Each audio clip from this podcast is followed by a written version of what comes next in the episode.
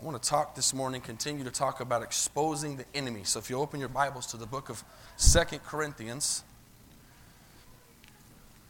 I'd like to hear those Bibles turning. Second Corinthians, chapter 10.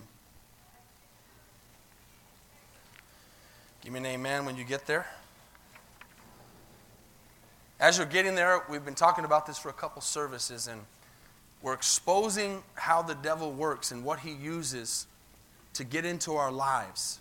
How many know we need to recognize how the devil works and how he um, tries to get under our skin, so to speak, or how he tries to get a hole in the, in the house through a door, through a window, through, through a, a, a, an area in our lives where we put our guard down.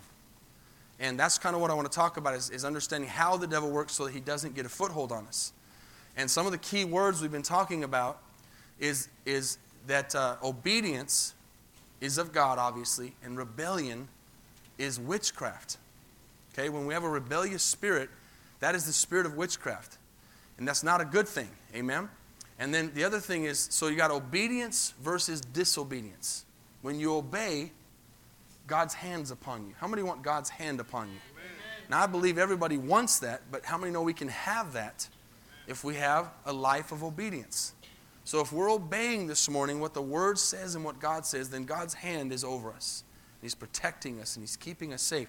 If we're disobeying, that's coming from pride. That's coming from disobedience. And so the other one is pride versus humility. God has called us to walk in humility. And whenever we begin to get prideful, that's when the devil begins to be involved. As long as we stay humble, as long as we stay on our knees, as long as we stay in prayer, as long as we stay seeking the Lord, God's hand will be upon us. And if you look back as we talk about this stuff this morning in your lives and some, maybe some decisions you've made, whenever pride has been involved, that's when the devil gets involved. And, and we can't allow pride. And actually, you're in Second Corinthians but, and, and stay there, but I want to read quickly uh, something from uh, Wednesday or the Sunday before. Just, just stay there and you can write it down if you're taking notes out of Isaiah 14.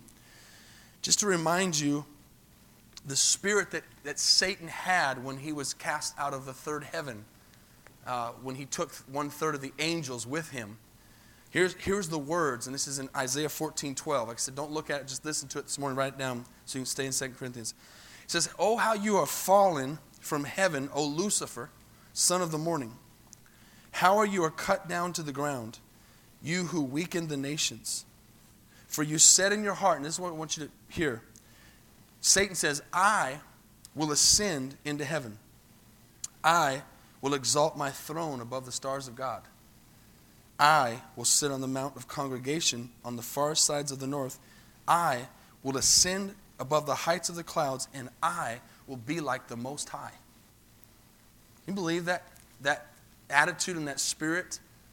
How many, how many, as you listen to that, could just even get angry? To think that somebody would be, try to be equal with God. That somebody would have a place and a position like Satan had before he fell as the, almost God's right hand man. And that he got to a place where he began to believe. And I talk about this a lot, in, especially in the ministry. We have to be careful to be always pushing down uh, things that try to raise us up. There's nothing wrong with telling somebody, man, God used you. There's nothing wrong with saying, great job. Or those are, those, those are good things. As long as you take it and then you push it right back up to the Lord. If you begin to take it too much for yourself, you begin to believe what everybody around you is telling you, and you begin to believe, yeah, I am pretty good. I am pretty great at that. That was pretty good. And pride comes in, and Satan begins to say, Do you hear that? Do you hear how good you are? And that's what happened to him. He was probably up in, in heaven doing what he does and leading the worship and, and, and being uh, the, the, most beautiful angel, the Bible says, in all of heaven. And all those other ones that probably fell with him were probably saying, Man, you know, why don't you do more? Why don't you, be, why don't you just become God? You're right there with him. And so there was probably some cheering on there. And kind of like we see a lot of times in ministry today, and some of these pastors that are so huge that have their own names on things, and they're not pushing that stuff back. There's a danger in that. And so the danger was he began to say, you know what, I think you're right. He began to believe the, the hype that was around him, and he began to say, I will exalt myself. I will ascend into heaven. I will be above the stars. And the word I is a dangerous word. Unless you're saying, I can do all things through Christ who gives me strength. But if you say, I can do all things, and you don't put the through Christ who strengthens me on there, something's wrong. And so I is not good. Like the old saying goes, there's no I in team. Right? It's a we thing. And we need to work together. And so I just want to show you that spirit of the enemy this morning that's always going to, whenever you feel like you're in an I place, you're in a dangerous place, and we're exposing the enemy so we can recognize that this morning, okay? So now let's look at 2 Corinthians chapter 10 and look at a few verses here. The Bible says in verse 3 For we do not walk in the flesh. Okay, we can walk in the flesh, but we're not supposed to. We do not walk in the flesh. Sorry, for though we walk in the flesh, we do not walk according to the flesh. We know that we are flesh, we know that we are human, but God says, I don't want you to walk in that. Okay? I don't want you to be uh, acting like you want to act. He says, verse 4 For the weapons of our warfare are not carnal, meaning they're not physical, but they're mighty in God for pulling down strongholds. Casting down, this is the key, casting down arguments and every high thing that exalts itself against the knowledge of God. If anything in your life this morning is higher than God, if anything in your life is more important than God, if anything around you is trying to become equal to God, that is a spirit that you must destroy. And you must recognize it first. But I want to remind you this morning that, and this is a saying that we have the road to hell is paved with good intentions. Let me say that again. The road to hell, to destruction and separation from God, is paved with good intentions. How many know? How many have looked back on some bad choices you've made, and even at the end result was bad, you looked back and said, I had some good intentions when I started. Amen. Most people don't make mistakes on purpose. Most people don't backslide on purpose. Most people don't go to hell on purpose. They end up there because they began to make choices and decisions that were not godly, but they didn't recognize it. And one bad decision led to another bad decision, which led to another bad decision. And you add all those decisions together and you get trouble. You can make a bad decision in God, and by His grace, you can be forgiven, and by His grace, He can turn it around. But you got to stop the bad decisions and start making good ones. You got to stop going down the path of destruction and turn around to the path of righteousness. And so he says, You do walk in the flesh, I mean, you do live in this world, but I don't need you to walk according to the flesh. I need you to walk according to the Spirit. So let's finish five. He says, Casting down every argument and every high thing that exalts itself against the knowledge of God, bringing every thought into captivity to the obedience of Christ, and being ready to punish all disobedience when your obedience is fulfilled, being ready to punish disobedience. We need to be active in punishing disobedience. We need to be watching for we need to be it's not that we're afraid, it's not that we're scared, it's that we're wise. And we're looking around and we're watching and we're making sure that we're not getting ourselves into a position or a place of danger. As I'm doing premarital counseling with couples sometimes, I tell them about the dangers of a man being alone with a woman. I, I, I am always watching. You know, you hear all the time the sad stories of pastors who fall in adultery.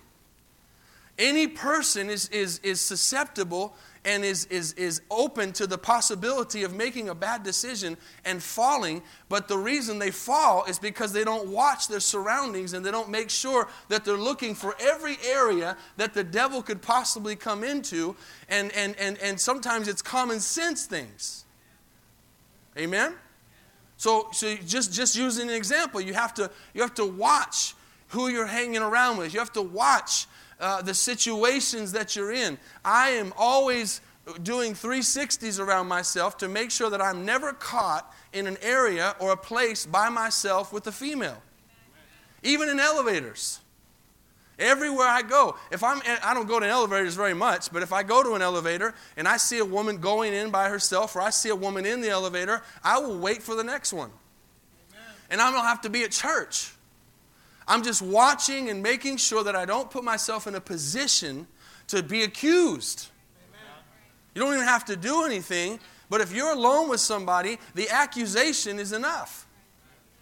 I don't counsel women by myself. I even have my wife or my daughters with me. And I always make sure, I, even in Costa Rica, when I would be over there, it didn't matter if it was an elderly lady. It didn't matter if she was a grandma. It didn't matter. Nothing mattered. I would not get in a car by myself with a woman. I've just watched myself. I'm just using that as an example that we need to be always watching out for what the devil's trying to do to come into our lives and make sure that we don't have any open holes. It's not a thing you have to walk in fear, it's that you walk in wisdom. Look at Billy Graham. He's 95 years old. He's never been accused of anything with a woman. Why? Because he does the same thing. I learned a lot from him and hearing about his ministry. When he would go stay in hotels, they would have, he would have men go into the hotel rooms and make sure no one was in there before he went in. He would not go into elevators by himself. So he went all these years without the accusation of ever having an affair. Why? Because he watched out and knew the devil's plan. So some of these guys that fall, I don't think that they probably, as pastors, you know, wake up one morning and say, I think I'm going to have an affair and destroy my church. But they begin to put themselves in positions. Listen, if you're not alone by yourself, it's a little difficult to fall. I've never seen anybody have an affair in public. Hello? Just be wise. Things uh, that are, you know, this, when we, we, we do uh, praise and worship in the morning, our team gets here early. They get here an hour before everybody else does. They practice. And so we, we electricity is expensive here. So everybody knows I don't turn on all the lights. So all these lights right here are not on, just the high lights and the front lights. And so when they're standing in the choir, they see me come out of, the, out of my office to go to the prayer room. They know what's happening, and sometimes they're not watching. And this morning I turned the lights on, and poof, and they were like this. Lightness Light always pushes away darkness. If you want to walk in the Spirit, you walk in the light. If you don't want to walk in the flesh, you walk in the light. And light always pushes out darkness. And it, it kind of made me laugh for a second because those that went like this, I was thinking, that's what the demons do. Amen. When he see, the, see Jesus coming, he turn like this. Amen. They don't like the light.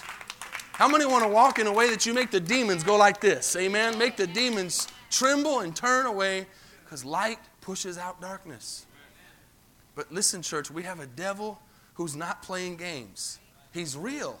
That's not to give him credit. It's to get you an understand that he's not playing games. First Peter talks about him being a, like a roaring lion, seeking whom he may what?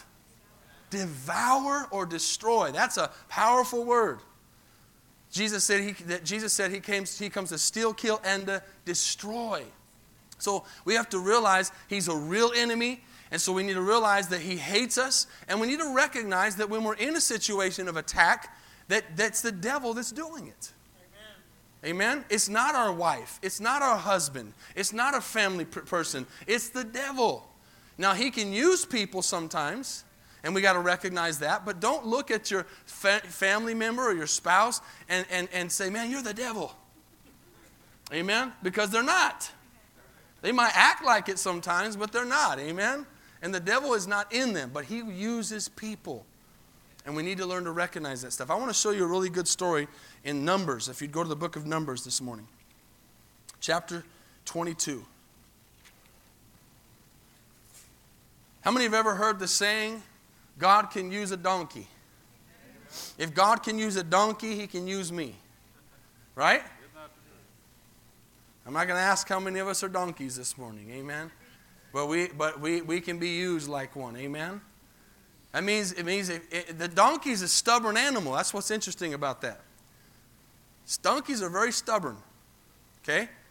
And they're hard headed. So if he can use them, he can use us. Amen. Amen. Let's go to Numbers chapter 22 and write down a couple more things if you're taking notes. I want to, before I read this. Satan wants to dominate you. Okay? These are a few things Satan wants to do. He wants to dominate you. Numbers 22, right? We're going to read in just a second. He wants to dominate you, he wants to intimidate you. and he wants to manipulate you. Dominate, intimidate, and manipulate are not things Jesus does. Jesus doesn't do those three things. Satan does. And that is his goal is to dominate you. Say, how's he going to dominate? Well, dominate you by fear. Dominate you with doubt. Dominate you with unforgiveness. Manipulate, manipulate you by manipulating God's word. By manipulate, we, we saw that in the garden when he came in and talked to Adam and Eve, and, and he said to Eve, That's not really what God's saying. He, he, he just knows if you, you know, eat of that tree that you're going to be like him. And then here's, the, here's what Satan attacks God's word. We saw that in, the, in, in, in Matthew 4 when Jesus was tempted and Satan came to tempt him. He attacked God's word. And he'll try to manipulate, dominate, and destroy God's word. He'll try to manipulate, dominate, and intimidate and destroy God's character. He'll try to twist. You know, whenever you hear somebody say uh, uh the words, God is not a God of love, they're manipulating his character. Okay? We have to learn to understand what the Word of God is and what it means to us. And, and whenever you hear something like that, you realize that's the devil. How many know we can win some battles if we recognize the enemy? That's what this whole series is about recognizing. And the last one is he tries to destroy God's plan. And that started in Genesis. The sin problem we have today was never God's plan. You realize that? And when Jesus comes back again in the second coming, start the millennial reign, then we'll see God's plan the way it was originally supposed to happen before we got involved, before Satan got involved, before I got involved. God has a plan for your life. God has a plan for your marriage. God has a plan for your family. God has a plan for our church, but we cannot let I get in the way. Amen? Whenever you've seen God move in a mighty way in your life, family, finances, church, it's because we've been out of the way. And God has been moving, and God has been getting the credit, and God's Spirit has been moving, and there's been a spirit of humility, there's been a spirit of unity. Whenever you have peace, we talked about this in Discipleship Friday, whenever you have peace, it's because God's presence is around you. Whenever you don't have peace, it's because you're rebellious and stubborn. And I'm rebellious and stubborn. Amen. When we don't have peace, it's because of us. We get in the way. I stands up. And we must keep us down. We said this Wednesday the way up to God is down on your knees. The way up to God is in humility. The way to be exalted by God is to humble yourself. Amen? Now, I wrote this down, I said this Wednesday too. Rebellion is the twin of witchcraft. It's the twin. That word, rebellion. And we don't usually, you know, we hear witchcraft and we think of warlocks and witches. Yet there can be rebellion in our, there can be witchcraft in our lives. There can be witchcraft in the church. Another twin of, idol, of idolatry is stubbornness. Stubbornness. That's when we cross our arms and say, I'm not doing that. Right? That's stubbornness. Those are not attitudes or spirits that are, are, are, are fruits of the Spirit. Right? Those are not things that God, that God wants to flow through us. He wants us to be willing, He wants us to be open, He wants us to be doing what He said to do. So let's look at an interesting story in the book of Numbers 22. And I want to read quite a few verses, so I hope you've got your Bibles there so you can look at this with me. And this is, uh, how many have ever heard the, the name Baal? Okay? And have ever heard the name Balak? This is in the Old Testament. And I want you to, I want you to read something with me because this is really interesting. I believe by the time I'm done with this, you're going to be like, wow, that's amazing. This man, Balak, was in Israel, and he wanted to call for a man named Balaam. And we're going to pick up in verse 5. He sent messengers to Balaam, Numbers 22, the son of Beor at Pethor, which is near the river in the land, of the sons of his people to call him, saying, Look, a people has come from Egypt. They cover the face of the earth, and they are settling next to me. He's talking about Israel. Therefore, please come at once and listen to his request. Curse this people for me. Please come at once. for they are too mighty for me. Perhaps I shall be able to, def- to defeat them and drive them out of the land. And he says, For I know that he whom you bless is blessed, and he whom you curse is cursed. Interesting. So the elders of Moab and the elders of Midian departed with the diviner's fee. With the diviner's fee. So he was going to pay money to Balaam to come and curse Israel. He departed with the diviner's fee, verse 7, in their hand, and they came to Balaam and spoke to him the words of Balak. He said to them, Lodge here tonight. Now, watch this. I want you to pay attention. Lodge here tonight, and I will bring back word to you as the Lord speaks to me. So the princes of Moab stayed with Balaam. So he says something good here. He doesn't just give an answer. He says, Stay here overnight, and I'm going to go and talk to the Lord, and then I'm going to come back and give you an answer. How many know that's a good thing to do? Right? It's good to go talk to God before you give an answer about a big decision. So he could have just said yes or no, but he said, No, I'm going to go talk to the Lord. Okay? Verse 9 God, in his wonderful character, asks a question he already knows. He says, Balaam, who are these men with you? Balaam said, God, to God, Balak, the son of Zippor, Zippor, king of Moab, has sent me, saying, Look, a people has come out of Egypt, and they cover the face of the earth. Come now, curse them for me. Perhaps I shall be able to overpower them and drive them out. Now, watch this. Pay attention and underline and, and, and, and mark what God says. God says to Balaam, You shall not go with them. Okay? You shall not go with them. How many has ever had God tell you, Don't do that? Don't go. That's not my will. Don't do that. No. God has three answers yes, no, maybe. Okay? When He says no, it means no. When He says yes, it means yes.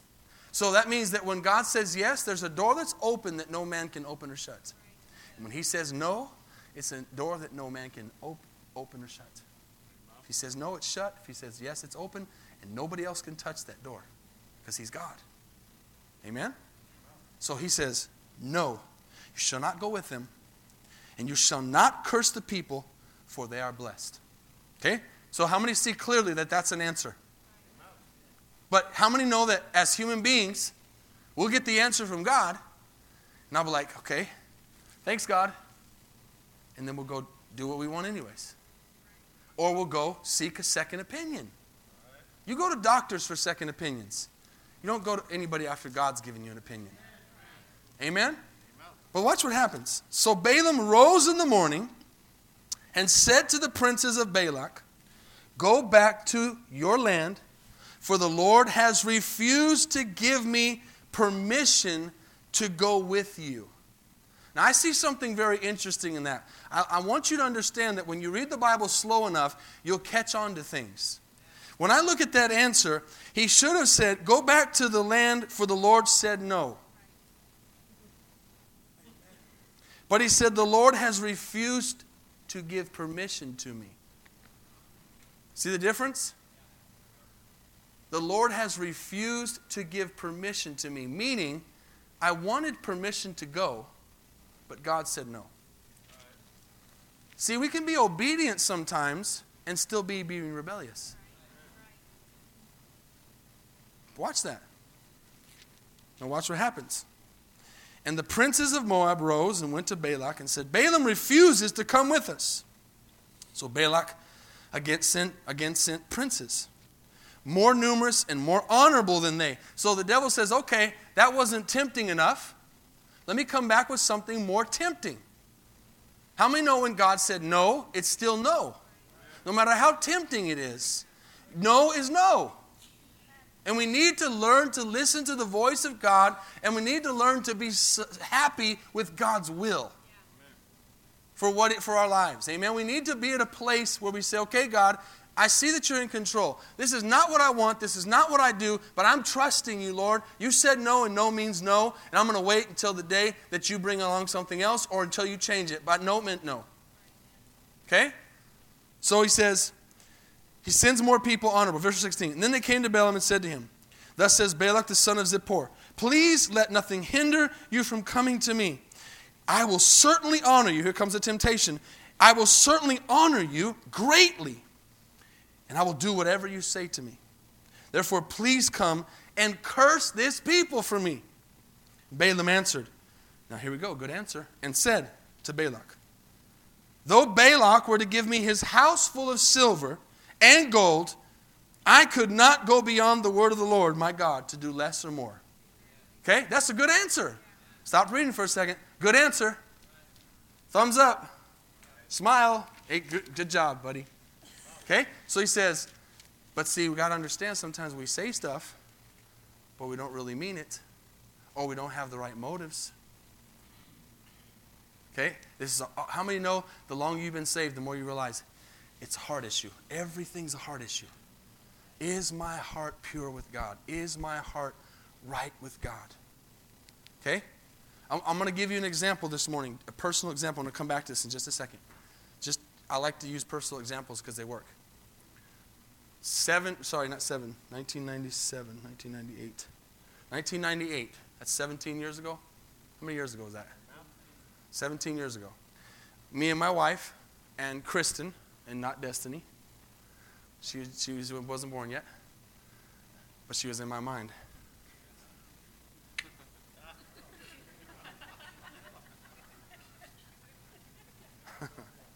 Smile, Robert.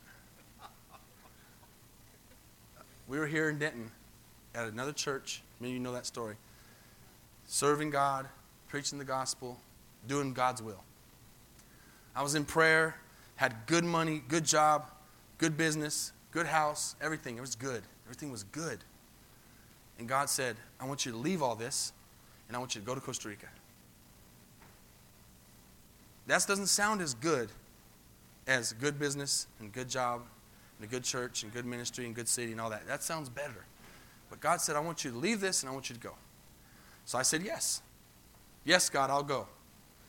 Our problem a lot of times that we don't see what God really wants for our lives is that we say yes and don't follow it up with another yes. And then don't follow it up with another yes. We say yes, and then that yes can turn into a maybe, or that maybe can turn into a no. But when we say yes to God, God expects us to follow through.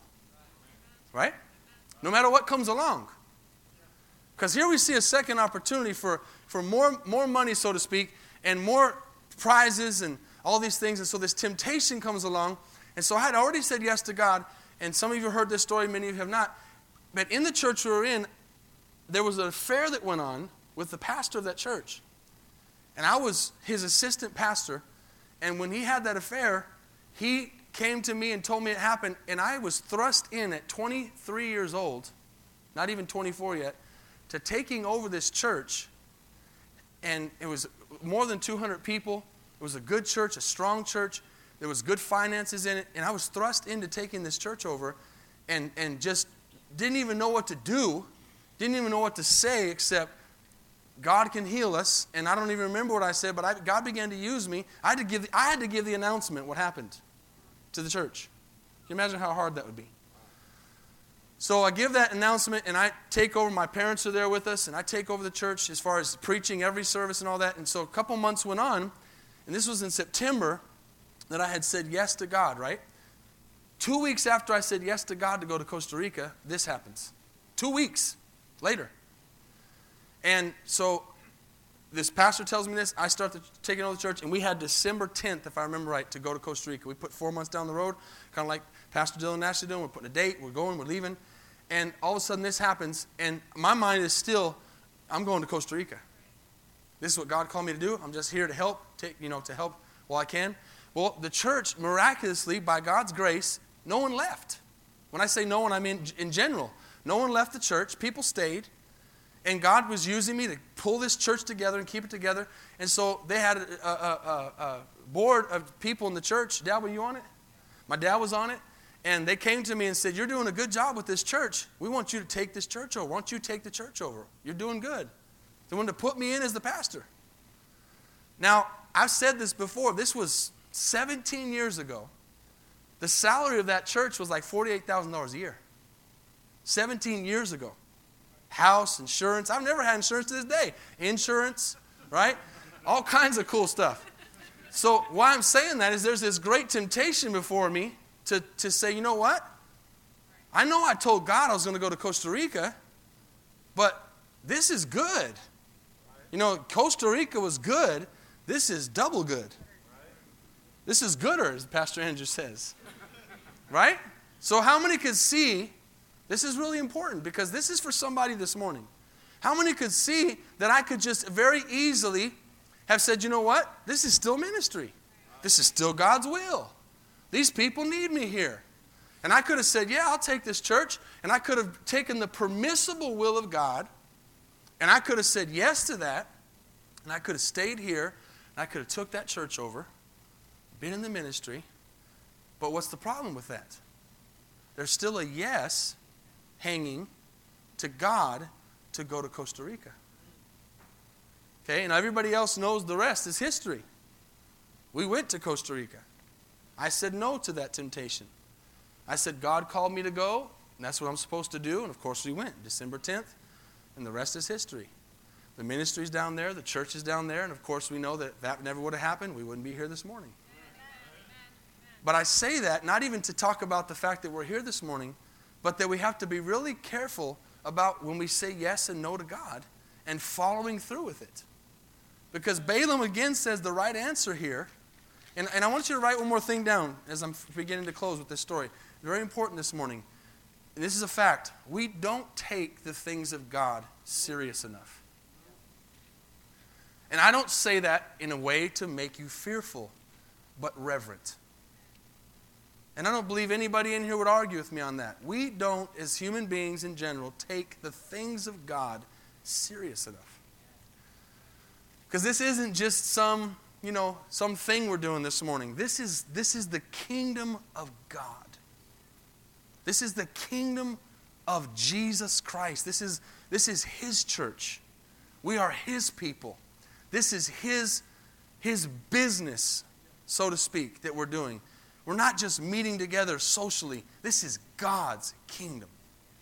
And I think many times we need to remind ourselves of that, and it needs to sober us up to realize as we can get tired and we can get lazy and we can get, uh, you know, lackadaisical on things, to remember I am doing this for God. Everything I do is for the Lord. Everything I do is for the kingdom of God. Amen? And that's something we have to defeat in the flesh. So we see here, let's read 18 again. Though Balak were to give me his house full of silver and gold, I could not go beyond the word of the Lord my God and do less or more. So that sounds good. Awesome spiritual answer. Spiritual answers don't mean a hill of beans if they're not followed up by action.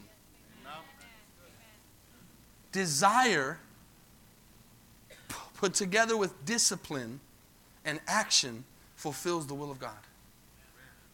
You have to connect desire with action or it's nothing. Okay? We could, we could all stand up here all day. I'll preach the gospel. I'll go. I'll do it. That doesn't mean anything. Amen? I'll, fit, I'll clean up the mess. We can say that, but what good does it do if you say it and don't go clean up the mess? Right? Y'all follow me? Fulfill the yes to God with action.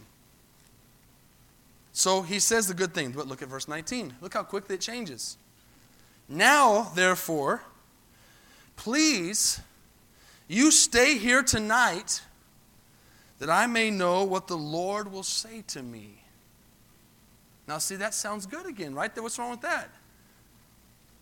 Why is he seeking the Lord to see what he would say to him when the Lord already said, Do not go, you can keep that, do not go curse those people?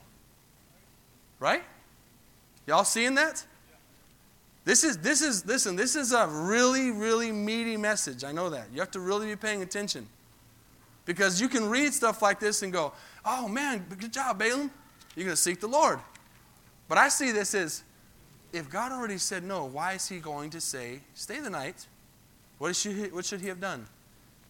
Bye bye. Go home. God said no. That's no for me. I just told you silver and gold ain't enough. Go home. But what we do is we entertain and we host the devil sometimes. We're, we're, we're rocking upright and we have good intentions, but we don't follow it through because instead of kicking that devil out of the house, we give him a room. And we say, let me go see if God's changed his mind. let me go see if he's going to give me a different answer this time. Now, watch. This is interesting. Verse 20. And God said, here comes the answer. God said to Balaam at night, if the men come to call you, rise and go with them. But only the word which I speak to you, that shall you do. Okay? You there? Sounds good. So God must have changed his mind. Or is God testing us? 21. So Balaam rose in the morning. Yes, he said yes. I knew he changed his mind. Saddled his donkey and went with the princes of Moab. And what does the next verse say? Good job, Balaam. I'm so happy with you. I'm so glad that you listen to me when I tell you what to do. I'm so glad that my yeses are yeses and my noes are noes. I'm so glad that your motives are so pure. I'm so glad that you want to do the right thing. That's what the next verse said, right? God's anger was aroused. Why? Because he went. Now, this can be confusing to some people if we're not spiritually mature. God said, go. But see, now he's not in God's perfect will anymore. Now he's in the permissible because God already said no, and he's just waited, and God will do this. God will get to a place. If, you're, if you just bug and bug and bug, he'll do just what a parent will do sometimes. Go ahead. I kept telling you, don't put your hand on the stove, but you keep wanting to do it. Go ahead. Go ahead and touch it. Cry hospital. Why do we do that as parents? Why do we do that when we know we got to take them to the hospital? We got to pay for the medical bills because we know if we don't let them touch the stinking stove and burn themselves, they're never going to learn. Now, I personally cannot speak for you, but my character as a human being is I like to learn without the pain. I'm just not that way. I just don't need to burn myself to know that it's, if someone says that's hot, I'm leaving my hand off it. Right? Some of us in here, you know who you are, have to put your hand in it. And sometimes the other hand too, to make sure it wasn't just one. Right? That's how we are as human beings. Don't be like that.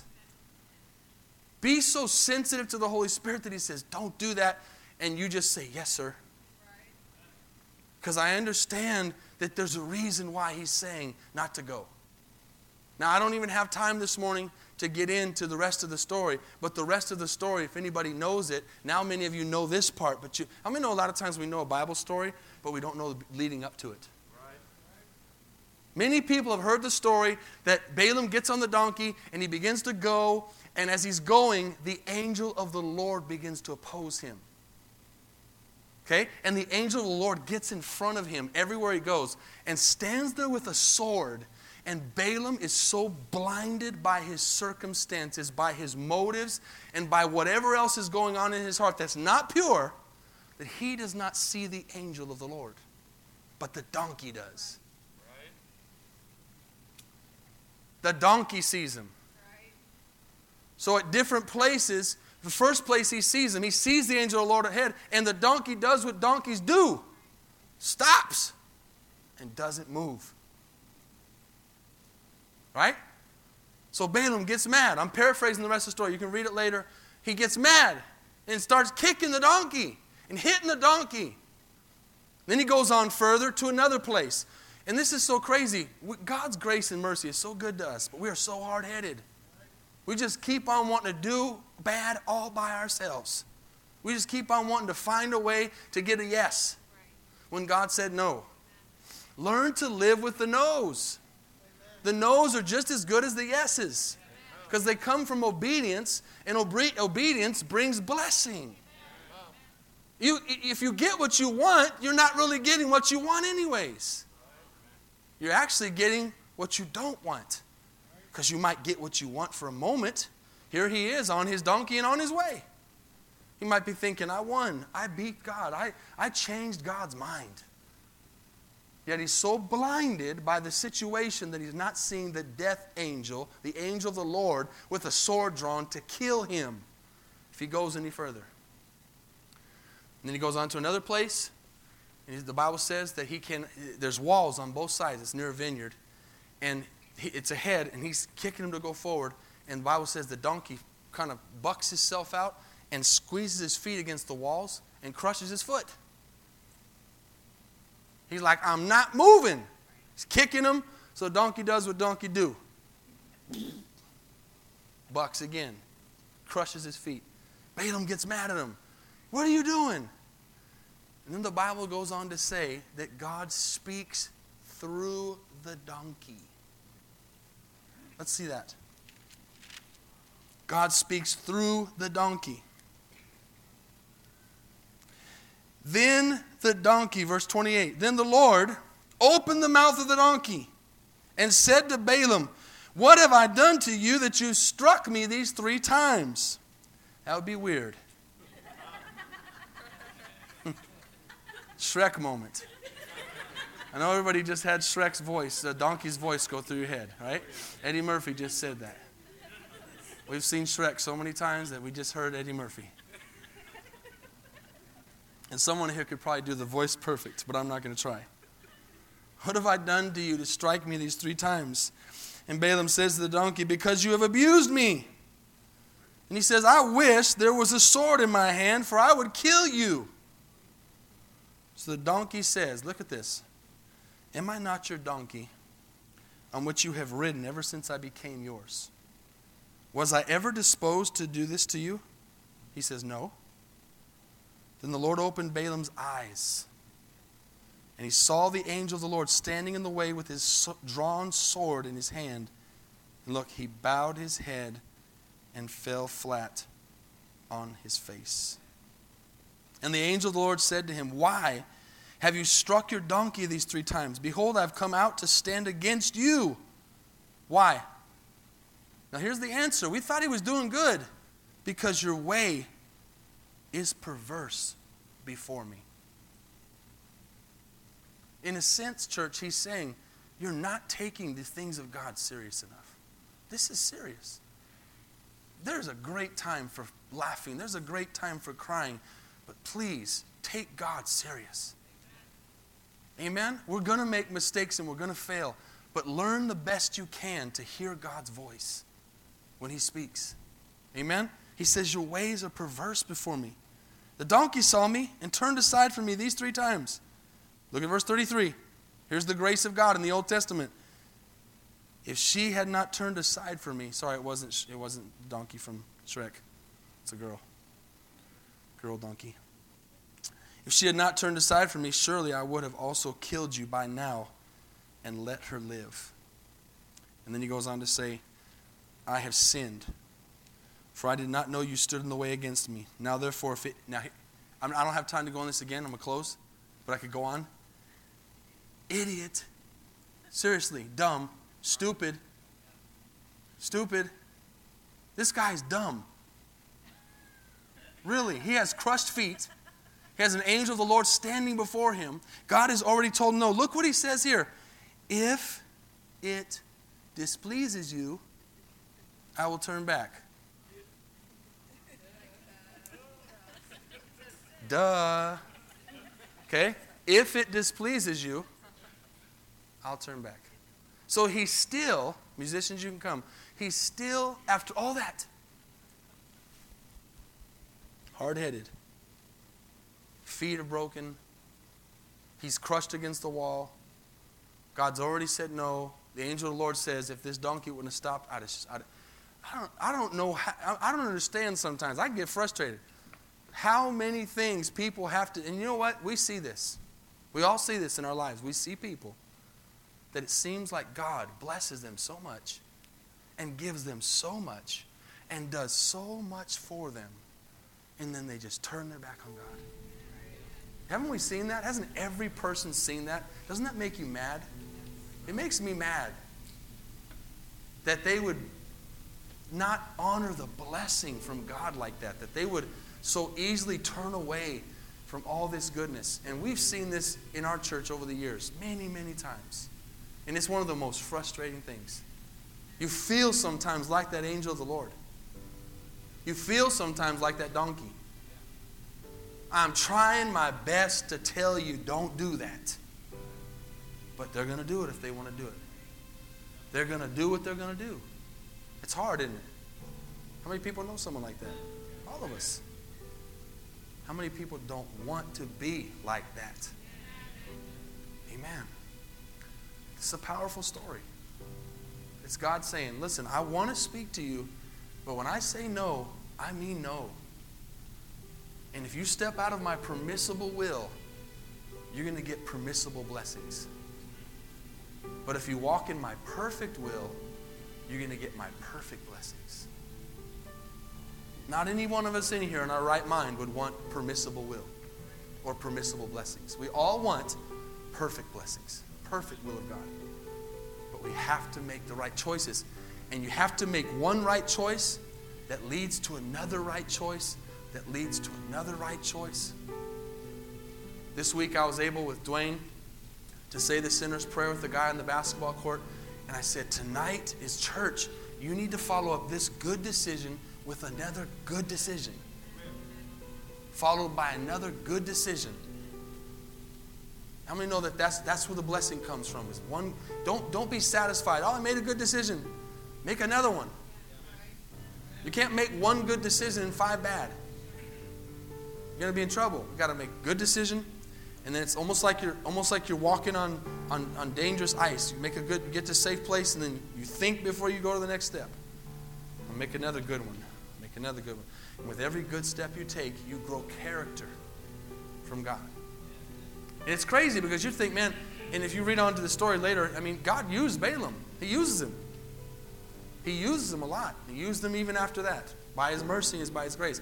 But what I wanted to show you in that story is how careful we have to be to not get an answer and then go around like kids do to the other parent and say, uh, Can I have some candy? Well, what did your dad say? He said, No. Well, why are you asking me? Right? We can be like that as Christians sometimes. God's saying, Don't do that. There is no, there, there's not a blessing in that. I am not you know what the worst words you can possibly hear from God is? I'm not with you. I'm not there. How many know we've made mistakes before and we try to blame God and say, God, why'd you let this happen to me? God says, I wasn't even there because you walked out of my will. Not protection and not love, but he, you went ahead, just like here. He says, he says, go ahead, get on that donkey, and his anger burns. Because he's, can you imagine how God feels? If we get frustrated, He's better than me. He's better than you. Amen. Thank God for his mercy. But can you imagine how he feels when he gets on there on that donkey and his anger burns? And so what he probably wanted to do was just kill him right there. But he sent the angel to stand before him. And he says, I can't get to him through my words, and I can't get to him through the angel, so let me use a donkey. And you'll see in your life sometimes that God used use a donkey right? I've seen God use a donkey, and I know at the moment when it happens, I don't tell them they're a donkey, but I know God's using a donkey, right? I'm thinking, God, this is a donkey right here. This is a donkey, and I'm gonna let him let you use him. Amen. You can recognize it.